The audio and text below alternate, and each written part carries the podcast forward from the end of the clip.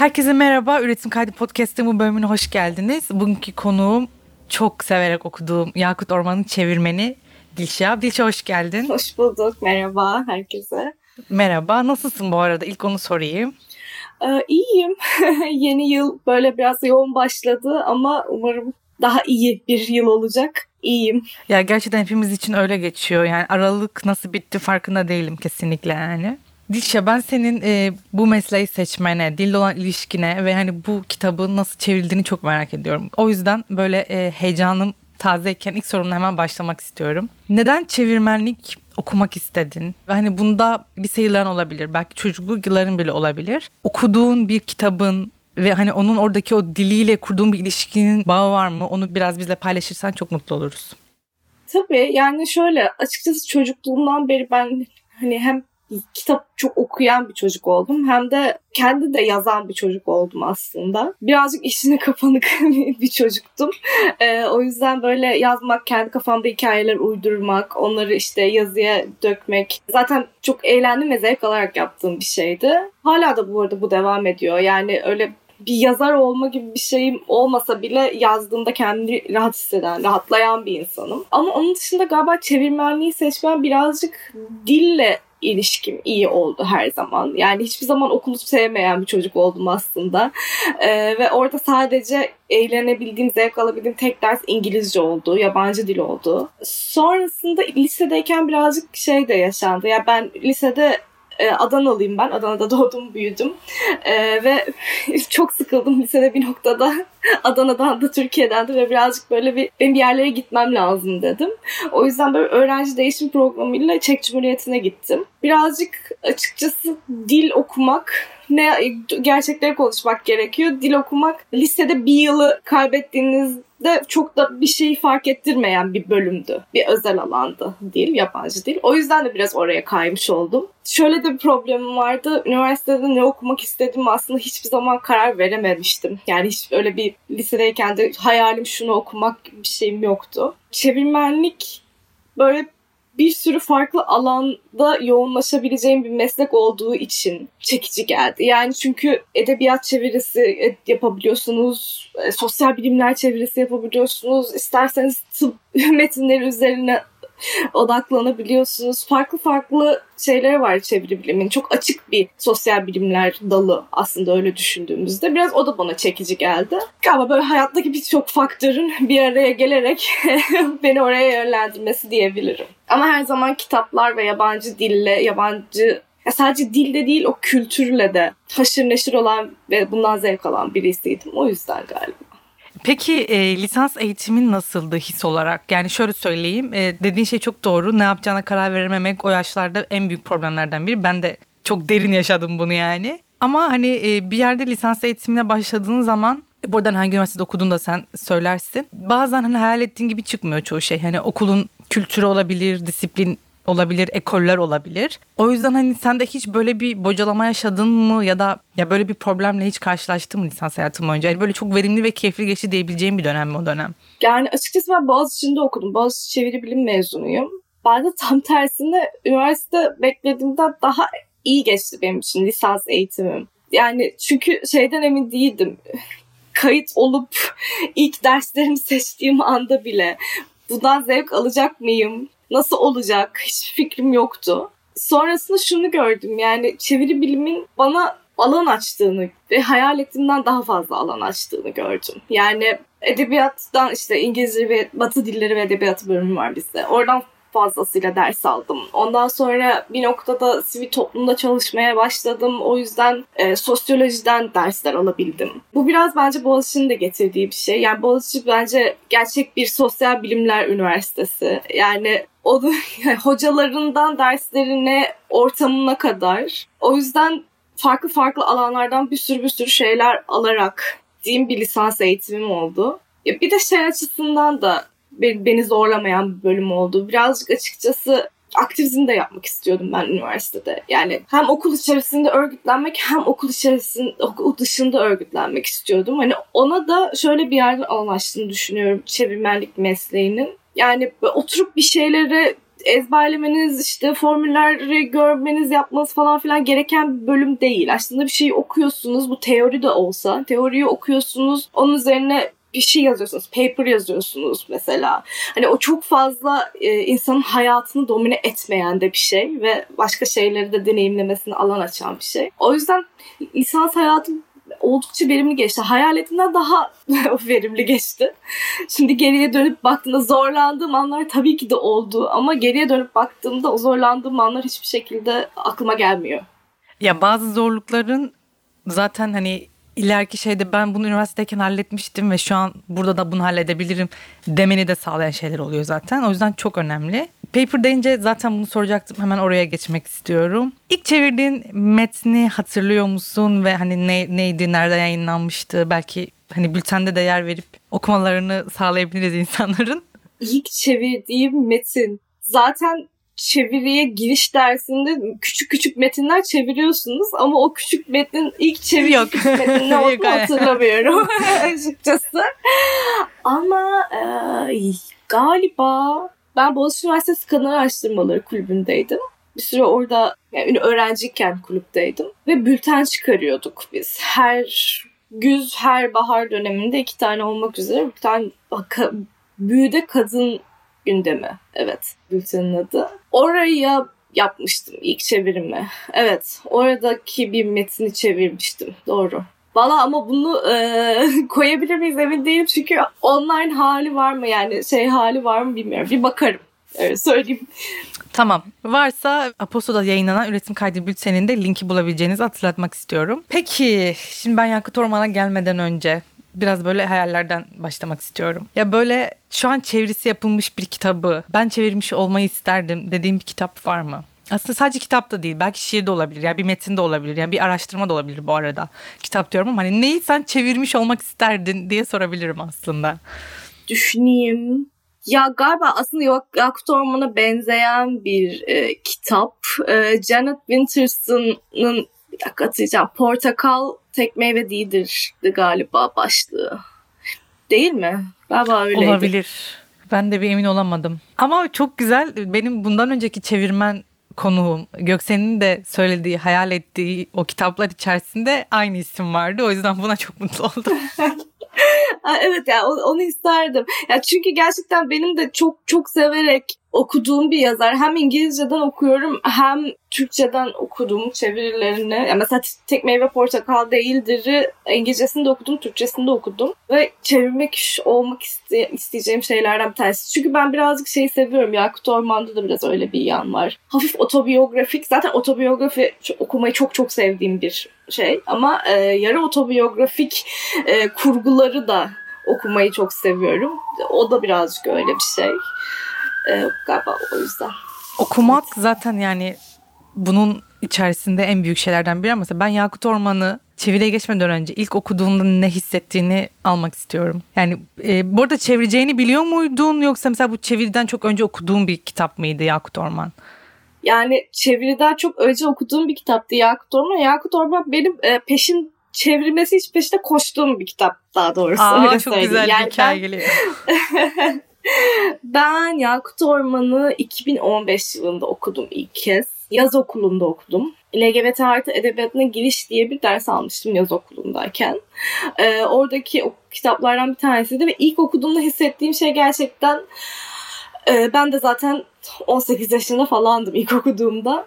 Ee, ya bu kitap keşke benim lise yıllarımdayken var olan bir kitap olsaydı, çevrilmiş bir kitap olsaydı, okuduğumuz bir kitap olsaydı, hani Türkçe'de de kültleşmiş olan kitaplardan bir tanesi olsaydı keşke dedim. Çünkü gerçekten yalnız hisset ya şey biraz daha yalnız hissettiriyor insana bu kitap. En azından benim hissim o olmuştu. Benim de kesinlikle öyle. Ondan sonra iki, üniversitede bitirme şeyinde bizde bir bitirme projesi diye bir şey var. O bitirme projesinde bir e, metin seçiyorsunuz ve o metni çeviriyorsunuz ve ondan sonra onun üzerine işte bir e, teze benzer bir proje yazıyorsunuz gibi bir şey ve o şekilde bitiriyorsunuz. Onu sunmanız gerekiyor ilk mezuniyet için. Orada ben bu kitabı seçtim.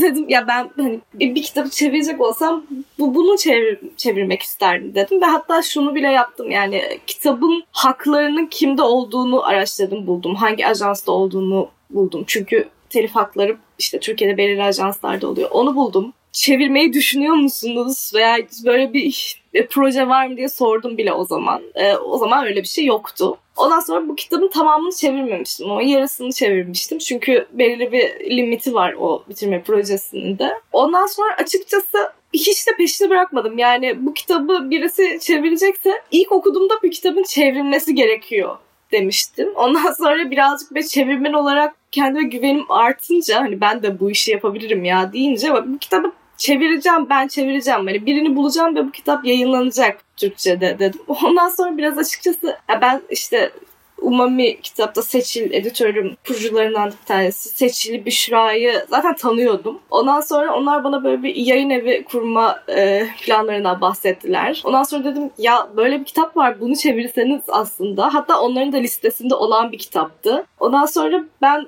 işte konuştuk ve bende çevirisi var da dedim. Bunun üzerine böyle ilk kitap bu olsun o zaman gibi bir hikayesi var. Çok güzel bir hikaye. Yani yalnız hissettirmiyor diyorsun ya aynı şeyi düşündüm ben. E, lisedeyken Çavdar Tarlası'nda çocuklar okuduğumda dedim ki keşke onun peşi sıra Yakut Ormanı okuyor olabilseydim. Yani okuyabilseydim ve o yıllarda tanışsaydım dedim ben de. Çünkü gerçekten böyle bir iki saatte bitirdiğim kitabı nasıl bittiğini anlamadım. Gerçekten hani çeviri için emeğine sağlık. Mükemmel bir Türkçe. Çok çok iyi akıyor. Ve hani tüm o Zaten aslında üretim kaydına dalmak isteme sebebim Yakut Ormanı aslında bir üretmekle ilgili bir kitap olması. Yani karakterin kendini keşif yolculuğunda bir de üretme ilişkisinin olması. En sonunda seçtiği meslek ya dedim işte bu yani benim hayalim de bu mükemmel ya inanmıyorum bu kitap nasıl böyle bir şey çıkar dedim. Ve hani aşırı mutlu oldum. O yüzden gerçekten tekrar emeğinize sağlık diyorum. Peki şundan biraz bahsedelim o zaman. Zaten dedin ki proje olarak yarısını hani ilk böyle bitirme devrimde yaptım demiştin. Sonrası için e, editörlerle kurduğun ilişki, özgürlük alanın ve hani bu çevirinin artık edebiyatımızda yani açtığı ümide ve alana dair biraz konuşalım. Nasıl geçti o süreç? O süreç nasıl ilerledi? Devamını biraz dinleyelim. Sonrasındaki süreç açıkçası editörlerim bu arada sadece bu çevirinin sizin okuduğunuz halinin iyi olması sadece benim emeğim değil. Gerçekten editörlerim de çok büyük emeği var. Yani onlara da kesinlikle teşekkür etmem gerekiyor. Ben de teşekkür ediyorum. Yani çünkü bu de bu benim ilk çevirimde. Hani ilk gerçekten böyle e, profesyonel bir anlamda ilk sözleşmem oldu mesela. İlk kez sözleşme imzaladım. E, o yüzden onlar da bana çok çok yardımcı oldular. Açıkçası alanım vardı ya şöyle bir alanım vardı. Yani çok rahat bir şekilde e, iletişim kurabileceğim editörlerim olduğu için bir şey aklıma takıldığında e, metinle ilgili çok rahat bir şekilde işte bir not açıp ya ben şöyle şöyle düşünüyorum ama bu bunun çevresi böyle de olabilir diyebildiğim hani onların geri dönüşü üzerine de bir de e, editörünüzle ilişkiniz iyi olduğunda, iletişiminiz iyi olduğunda biraz şey de kuruyorsunuz. Hani o sizin ne demek istediğinizi anlıyor, siz onun ne demek istediğini anlıyorsunuz. Ve yani burada mesela Umami ile bu işi yapmış olmam da benim işimi çok çok rahatlattı diyebilirim. Çünkü gerçekten queer feminist bir yayın eviyle çalıştım. Queer feminist bir kitap üzerine çalıştım ve aynı dilden konuşabiliyorduk. Yani farklı bir yayın eviyle çalışsaydım o aynı dilden konuşmayı büyük ihtimalle yakalayamazdık. Yani en şey akla gelen şeylerin örneklerinden bir tanesi yani kitabın metin içerisinde aslında Amerikan LGBT artı Lubuncası, Amerikan Lubuncası diyebileceğimiz şeyler var, kelimeler var ve onları ben Türkçe'de Türkçe burada Türkiye'de kullandığımız Lubunca üzerinden böyle çeviriler bulmaya çalıştım. Ve yani benim mesela editörümün Lubunca'nın ne olduğunu anlatmama gerek kalmadı. Çünkü queer feminist bir yayın eviyle çalıştım. Çünkü onlar da biliyorlardı ve böyle bir ortaklık kurduk. Yani bence o da e, ciddi e, şey yapılamaz. Önemli bir faktör oldu. Bu çalışmanın bu kadar kolay ilerleyebilmesinde ve verimli ilerleyebilmesinde. Ya çünkü şey oluyor. Editörle iyi bir ilişki kuramadığınızda sizin de çeviriyor olan hevesiniz kırılıyor. Hevesiniz kaçıyor açıkçası. Yani o hevesi tutmak gerekiyor. Ve bir de tabii ki de heyecan faktörü. Yani Umami için çok heyecanlıydım. Ben zaten bundan önce de kuruyor olmaları beni çok mutlu etmişti. Umami için heyecanlıydık. Onlar ilk kitaplar olacağı için heyecanlıydı. Yakut Orman zaten başlı başına heyecan verici bir şey. Ve o yüzden o da e, süreci çok böyle eğlenceli bir şekilde ve hızlı bir şekilde. Ya ben gerçekten gözümü açtım kapadım ve bir anda sanki yayınlandı kitap gibi hissediyorum. Basıldı Ay, gibi hissediyorum. Hiç böyle uzun sürmedi. yani bu arada ne kadar sürdü gerçekten zamansal olarak? Vallahi ne kadar sürdü? Yani galiba 6 7 8 ay falan sürdü. Çok hiç emin olmayarak söylüyorum ama bir yılın çok iyi altında ama. sürdü bence. Yani çok bir, bir yıl değil hani öyle söyleyeyim. Sana ya, bir yıl bir ay gibi gelmiş. Arada... Ben anladım onu. Çok çok iyi bir his bu. E, aynen. Aynen. çok kısa çok kısa geçti. Ya Metin de bu arada hani sen de dedin ya 3 günde okudum. O, metnin çevirisi de öyle akıyor bir işte karakterin e, içine girdiğinizde kafasının içine girdiğinizde Molly'nin içine girdiğinizde çeviri de böyle çok hızlı akıyor aslında. Yani o çeviri sürecinde de zorlanmıyorsunuz.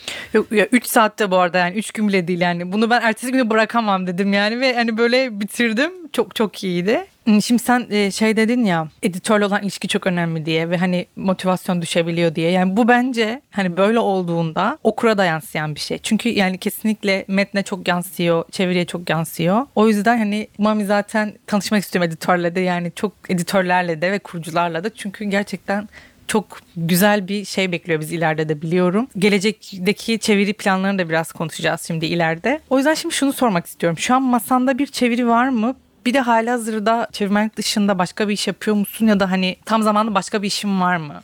Tam zamanlı başka bir işim var. Oradan başlayayım. Ee, mecburen var birazcık.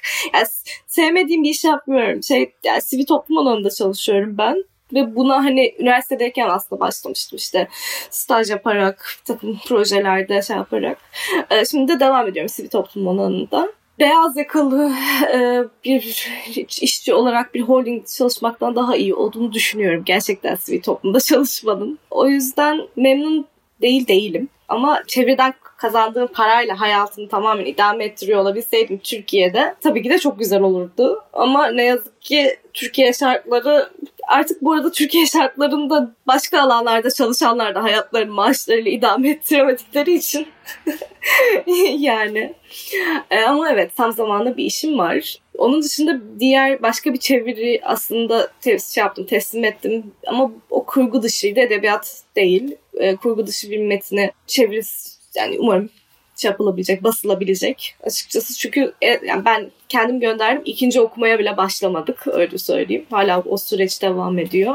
Böyle galiba elimden geldikçe çeviriyi sürekli yapmaya çalışıyorum bu arada. Hani çeviri hiçbir zaman sadece e, işte bana bir kitap çevirisi gelsin diye beklediğim bir şey değil. Yani gönüllü olarak da çeviri yaptığım zamanlar var. Yani mesela burada işte birlikte çalıştığım arkadaşların bir Meryem Kadın Kooperatifi kooperatif var mesela. Kadın Kooperatifinin web sitesine çeviri yapmak ya da ne bileyim toplantılara gittik orada çeviri yapmak bu kadar geniş bir skalada sürekli çeviri yapmaya çalışıyorum. Hayatımın içinde olsun istiyorum. Beş harflilere mesela zamanım oldukça çeviri yapıyorum. Böyle yani. Ee, biraz da çeviri anından bahsedelim. Yani aslında dediğin gibi maddi şeyleri düşünmeye başladığında zaman zaman demotive olabiliyorsun. Çok da normal bir şey bu. Yani üretmenin içinde olan bir şey zaten. Ee, zihni sakinleştirmekten biraz bahsetmek istiyorum. Yani çeviri yapmak çok zor bir şey. Ben özellikle çevirinin biraz matematiksel bir yan olduğunu da düşünüyorum. Ve hani zihni çok yorduğunu düşünüyorum. Ya sen üretirken bazen böyle başka bir şeyler yapmak istiyor insan. Yani bir ara verip mola vermek istiyor. Sen ne yapıyorsun böyle düşündüğünde? Yani mutfağa mı girersin, meditasyon mu yaparsın, müzik dinleyip dans mı edersin? Ya bu böyle üretim kaydının merak ettiği bir şey. O yüzden zihni sakinleştirmek için ne yapıyorsun diye soruyorum sana. Ee, zihni sakinleştirmek için galiba ne mutfağa girmek ne başka bir şey yapmak bir şey açıyorum. Çizgi film değil de yani karik çizgi film aslında mesela yani o da ona da girer işte çizgi film veya işte Bob's Burgers, e, American Dad tarzı veya The Simpsons bile olabilir. Hani ne olursa olsun bir şeyler açıp ama ben izleyemiyorum. Bu arada kafamı öyle de sakinleştiremiyorum. Bir takım böyle telefonda şey oyunları oynuyorum. Bu üçleri birleştirdiğim bir tane oyun var. Üçleri birleştirerek böyle gidiyorsun sayılarda. Onu yapıyorum. Ama bu genellikle e, çeviri sürecini bitirdiğim zaman yaptığım bir şey oluyor. Yani çeviri süresinde kafamı boşaltmak için kedilerimle oynuyorum. Yani bir ayağa kalkıyorum ve kedilerimle oynuyorum gerçekten. Çünkü kedilerim zaten benim en büyük yardımcılarım hayatta genel olarak. Şahane. Ama çeviride de en büyük yardımcılarım. Hatta onlar bazen bana işte kendileri gelip miyav miyav yaparak biraz ara ver, biraz bizimle oyna diyorlar. Ee, bunu yapıyorum. Bir de dediğim gibi müzik açıp dans etme. Bu gerçekten yaptığım bir şey benim. Ee, özellikle böyle işte çeviri, çevirin bazen tabii yetişmesi de gerekiyor bu arada zamanda zaman kısıtlaması olan da bir şey. Yani bir gece oturup işte gecenin saat 3'ünde artık daha fazla ne kahve ne çay içebilecekken şarkı açıp bir 5 dakika dans edip ondan sonra çeviriye döndüğümde oluyor. O zaman kahveci misin, çaycı mısın diye soruyorum. Kahveciydim. Çarpıcı yapıyorsun 3 aydır artık. hani üçüncü yüzden, içemiyorsun değil evet. mi? Aynen. Aynen. O yüzden e, böyle şeye geçtim. Çaya geçtim. Mecburi işte anlıyorum. Yeşil çaylar falan filan mecburi ama aslen kalbimde bir kahveciyimdir. Tamam çok çok iyi. Çünkü kahvenin de o zihin açma etkisi, kafein yani bununla ilgili de biz bir ara böyle bayağı düşündük üstüne. O yüzden e, oyunu özellikle sormak istedim. Peki çeviride reddettiğin ekoller var mı? İlk soruda da sormuştum bunu. Tekrar onu sormak istiyorum sona doğru. Ya galiba reddettiğim bir ekol bu arada şurada olabilir. Yani sadece queer çevirilerin dışında da ben yani sosyal bilimler alanında aslında çeviride hani bizim çeviride uzmanlaşmak denilemez de yoğunlaştığımız en iyi yaptığımız alanlar vardır. Ben de sosyal bilimlerde onu yapıyorum. Hem biraz işte sivil toplumda çalışmanın da getirdiği bir şey var. Ya orada reddettiğim şey gibi bir ekol var. Sosyal bilimleri, sosyal bilimler metinlerini, kurgu dışı o sosyal bilimler metinleri kesinlikle herkes anlayabilmeli. Yani sadece akademinin içerisine sıkıştırılmış metinler olamaz bu metinler. Çünkü öyle olduğu noktada zaten sosyal bilimlerin içerisinde var. Sosyal bilimler insanlarla ilgilidir bizimle ilgilidir, toplumla ilgilidir. Yani sen onu akademik bir çerçevenin içer, içer, bir şeyin grubun içerisine sıkıştırdığında aslında o alanı çoraklaştırıyorsun. Çok doğru. Kısır bir döngüye giriyor. O yüzden ben mesela hani bu metin için e, ne kadar geçerli bilmiyorum ama o böyle zorla zorlaştırılmış işte bir takım akademisyenlerin kullandığı terimlerle çevrilen sosyal bilimler metinlerinin o çeviri ekolüne karşıyım. Yani herkes anlamalı. Sosyoloji okumuş olmak zorunda olmamalı insan bu kitabı oku anlayabilmek için. Yüzde yüz katılıyorum. Bir şey varsa odur yani. evet. Yüzde yüz katılıyorum. Çok teşekkürler bu cevap için.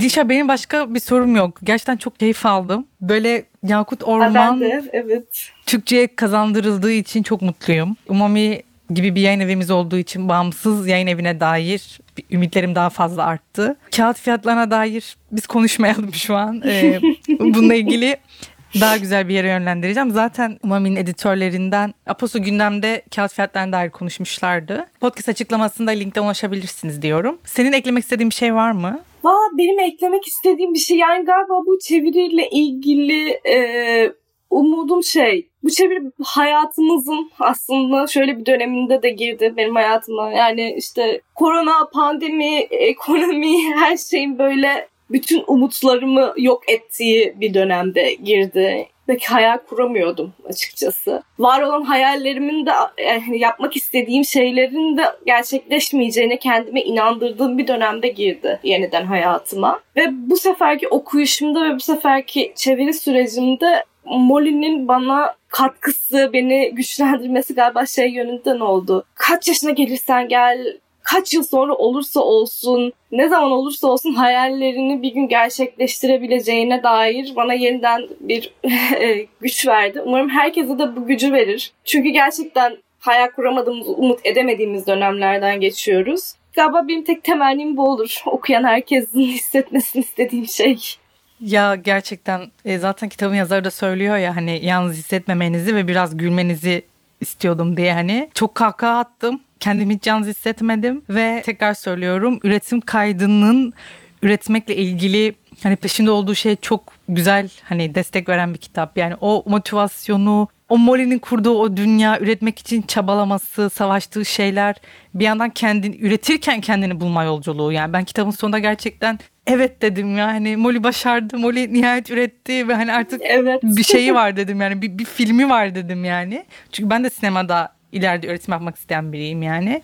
Ve bu sayede hani bunu bile kendime sesli bir şekilde böyle söyledim kitabı bitirdiğimde. Evet ya hani Molly çok tanıdık yani çok tanıdık hisler var gerçekten içinde. O yüzden gerçekten çok teşekkür ediyorum tekrar. Hem e, davetimi kabul edip geldiğin için hem üretim sürecinden bu şekilde gerçekten büyük iştenlikle bahsettiğin için ve tekrardan Türkçe'ye bu kitabı kazandırdığın için. Ben çok teşekkür ederim. Bir sonraki bölümde görüşmek üzere.